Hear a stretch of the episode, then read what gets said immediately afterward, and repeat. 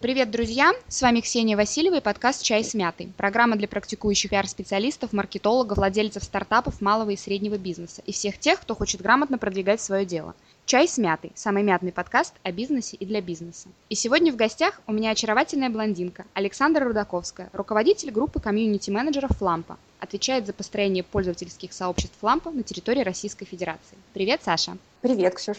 Саш, ты руководитель группы комьюнити-менеджеров популярного сайта отзывов Фламп. Скажи нашим слушателям, что за, за зверь такой комьюнити-менеджер? Ага, ну, знаешь, как мы сами внутри команды говорим, комьюнити-менеджер — это такой пиарщик 80-го левела. То есть это специалист, который когда-то был э, пиар-специалистом, э, но постепенно отошел от э, общения, ну, от направленности коммуникации к СМИ и стал общаться со своей аудиторией, стал собирать аудиторию вокруг проекта, вокруг продукта. Ну и, собственно, мы когда-то давно выбрали именно эту стратегию продвижения, стратегию построения пользовательских сообществ вокруг нашего сервиса. И именно поэтому у нас пиар-специалист один на всю команду, а комьюнити-менеджеров уже достаточно много, потому что в основном мы занимаемся построением сообществ авторских и сообществ бизнеса вокруг нашего сервиса. Саша, скажи, пожалуйста, что, собственно, делает этот самый комьюнити-менеджер?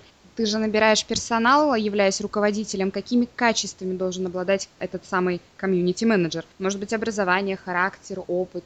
Да, слушай, два вопроса очень связаны, конечно, друг с другом. Начну с того, чем занимается комьюнити-менеджер, вот, и там будет понятно, какими качествами он должен обладать. Комьюнити-менеджер отвечает за построение сообщества. Ну, его задача это там, где сообщества нет, начать его собирать, привлекать людей с нужными нам ценностями, людей, у которых нужная мотивация, да, ну, то есть для компании это мотивация работать с репутацией, работать с обратной связью, улучшать сервис. Для авторов это мотивация помогать другим своим опытом, описывать свой опыт так, чтобы он был полезен. А, вот, соответственно, так или иначе, это, это работа в основном с людьми и в сфере коммуникации. То есть это налаживание коммуникации непосредственно со своей аудиторией и коммуникации внутри этой аудитории. То есть делать так, чтобы бизнес, который работает на флампе, общался с другим бизнесом, который тоже работает на флампе, чтобы они друг другу помогали, чтобы они заражали друг друга общими какими-то ценностями и общими интересами. Ну, то же самое с авторами. Мы их объединяем по определенным интересам, и наша задача сделать так, чтобы они общались друг с другом на тему клиентского опыта, помогали друг другу, ну, таким образом вовлекались в сообщество и становились лояльными. Поэтому коммуникации и качество коммуникации — это такой основной навык комьюнити-менеджера и основная вещь, по которой,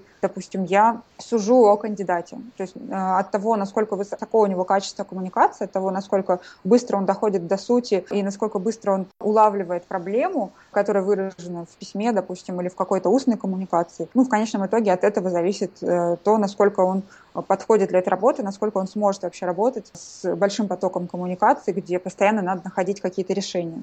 Твое мнение, почему бренду в нынешнее время так важно создавать вокруг себя это самое комьюнити? Все, конечно, модно, но на самом деле не всем брендам это сообщество вообще нужно. Нужно построить комьюнити вокруг себя. Если у бренда продажи одноразовые, а, допустим, то сообщество, конечно, не нужно. Ну, бывает специфика бизнеса, в которой люди, в принципе, не способны на тему этих услуг общаться между собой. Ну, соответственно, какое-нибудь гинекологическое комьюнити, ну, если мы не говорим о врачах, да, а говорим о пациентах, оно, наверное, скорее невозможно, чем возможно. У меня был в практике кейс, когда ко мне обращалась компания, которая занимается продажей услуги ухода за могилами родственников. Но мы с ними быстро пришли к выводу, что комьюнити — это не их способ работы, потому что люди такие темы с другими людьми обсуждать не привыкли. То есть им нужно какие-то другие способы развития своего бизнеса и поиска своей аудитории находить. А в тех бизнесах, где, в принципе, люди склонны общаться на тему услуг, где услуги компании или продукты компании обладают э, какой-то реальной ценностью человеческой, которая может объединить людей, там сообщество можно и нужно строить. Это может быть все что угодно, от э, любви кофе, допустим, до принадлежности какой-то профессии и, допустим, осознание того, что ты хочешь сам развиваться и хочешь помогать развиваться другим. Ну, так рождается профессиональное сообщество. Собственно, везде, где есть повод для общения, повод для объединения людей, можно работать через сообщество. Не обязательно это будет единственный способ э, развития, да, единственный способ обретения своей аудитории, но как вспомогательный он практически везде может быть, потому что сообщество, ядро сообщества — это люди, которые могут помогать только там, приводить новую какую-то аудиторию да, в качестве, э, запускать сарафанное радио, и работать в качестве адвокатов бренда, они, в принципе, могут э, помогать тестировать сервис, тестировать продукты до их запуска, потому что их обратная связь всегда будет честной, открытой, потому что они компании доверяют, и компания им тоже доверяет. Саш, насколько я знаю, создавать комьюнити вокруг бренда Flamp ты начала еще в Екатеринбурге, а затем переехала в Санкт-Петербург и возглавила этот отдел. Расскажи, какими инструментами продвижения и развития ты пользовалась там и здесь, и отличаются ли они, ведь города абсолютно разные?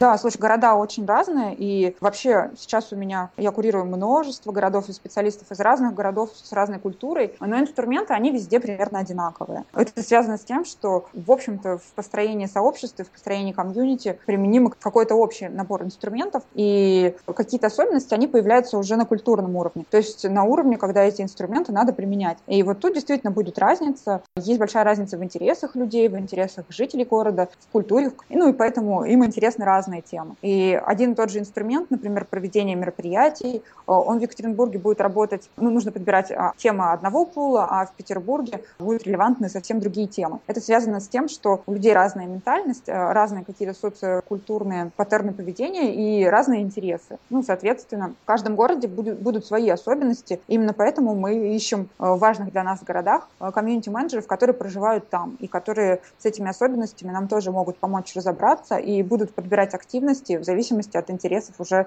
жителей своего города. Ты знаешь, я думаю, что нашим слушателям нужно дать хотя бы небольшое количество советов-рабочих инструкций. И я, конечно, понимаю, что для разных видов бизнеса инструменты продвижения, естественно, будут разные. Но, может быть, ты можешь объединить э, в некий топ-5 инструментов продвижения компании, которые необходимо отлично владеть в сегодняшних реалиях? Ну, я тут, опять же, не буду претендовать на то, что это какой-то исчерпывающий топ, который обязательно для пиар-специалиста, потому что у меня все-таки достаточно специфический опыт. А, я практически всегда работала в какой-то сфере, которая ближе к продуктовому маркетингу и к развитию продукта, чем непосредственно к пиару и взаимодействию со СМИ. Поэтому классические какие-то пиар-инструменты я оставлю за кадром, потому что с этим все и так понятно, этим надо владеть, если в вашей работе это применимо. Вот. Если говорить о каких-то других навыках и способностях, то, наверное, назову самую главную особенность, которая отличает меня, да, и отличает а, моих коллег, собственно, и объединяет нас. На мой взгляд, очень важно и пиарщику, и маркетологу, и вообще любому человеку, который занимается развитием бизнеса, развитием своего продукта, понимать свою целевую аудиторию. Ну, то есть понимать ту аудиторию, которая в конечном итоге становится клиентом. Не так уж важно, мы говорим о клиентах, которые что-то покупают, там пиццу в пиццерии или кофе в кофейне, или мы говорим о, там, о аудитории сервиса, когда целевая аудитория — это пользователи, которые тем или иным образом продуктом пользуются. Очень важно знать, знать, э, почему аудитория выбирает ваш продукт, почему она это делает э, на ценностном каком-то уровне, ну, то есть с какими ценностями вы у них ассоциируетесь. Я считаю, что достаточно важно знать инсайты, то есть скрытые мотивы потребления аудитории, то есть каких целей они с помощью вашего продукта пытаются добиться. Ходят ли они в фитнес-клуб, потому что хотят э, выглядеть модными в своем инстаграме, или ходят они в фитнес-клуб, потому что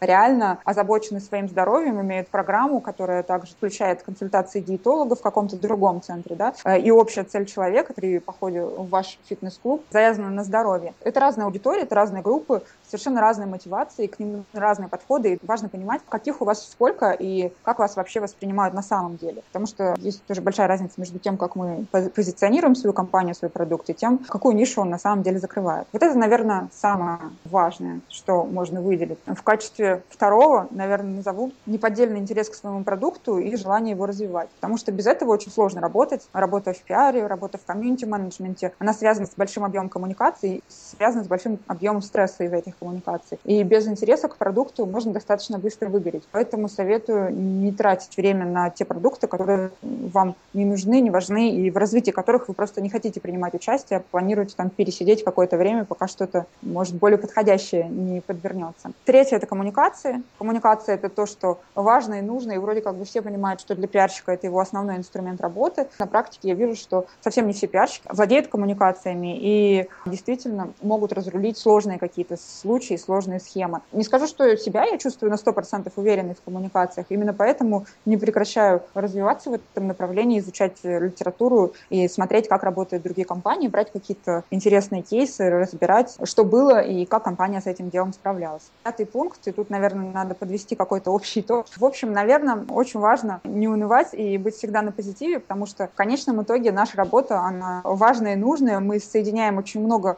нужных людей внутри компании с огромным количеством нужных людей снаружи этой компании. И недооценить роль этого нельзя. HR-специалисты, они позволяют продукту встречаться с аудиторией, и, разумеется, эта работа, она обладает огромной ценностью, и даже когда нас не, каждый день благодарят за эту работу, эта работа не перестает быть ценной. И, разумеется, мы делаем очень большое дело, мы находим нашим продуктам аудитории, мы помогаем развиваться и расти, и, конечно, это очень важно, и не надо забывать даже себя самого за это дело постоянно благодарить. Вот как раз пятый пункт плавно переходит к вопросу следующему. Я тебя знаю лично, не могу сказать, что очень давно, но достаточно, где-то пару-тройку лет. Я знаю, что ты очень энергичная, очень деятельная, красивая, умная девушка. И кроме всего прочего, ты еще и руководитель, жена и мама. Как у тебя на все хватает времени, а главное, в чем, собственно, твой секрет? Может быть, ты пьешь какие-нибудь волшебные витамины?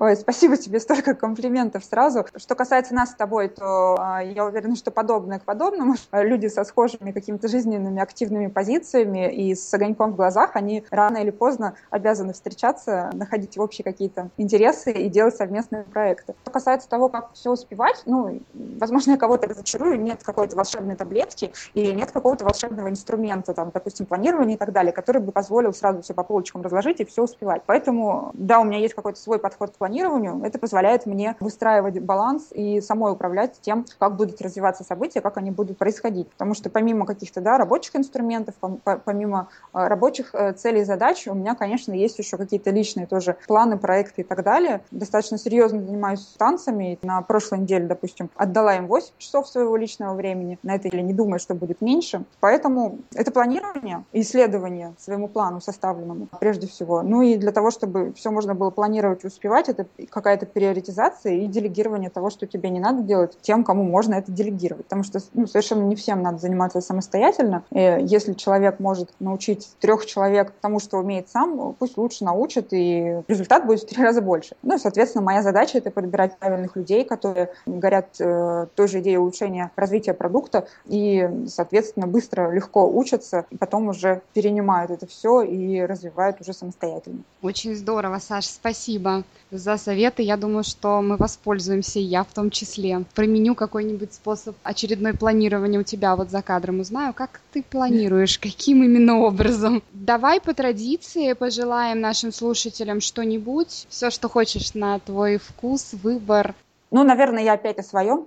Я пожелаю каждому найти, да, может быть, или убедиться в том, что вы находитесь именно в том месте, в котором должны быть. И каждый день чувствовать, что вы на своем месте занимаетесь а, именно тем делом, которым должны заниматься, на самом деле для всех нас важно делать что-то значимое и делать вклад именно в то, что, по нашему мнению, изменяет мир, делает мир лучше. И поэтому я желаю, чтобы у вас каждое утро оно начиналось именно с этого, в смысле о том, что вот вы сейчас там доедете в офис или откроете свой ноутбук и сделаете этот мир э, чуточку лучше, потому что умеете, знаете и хотите это сделать. Саша, спасибо большое тебе за интервью, спасибо тебе за пожелания и что нашла время прийти. Ксюш, спасибо и пока.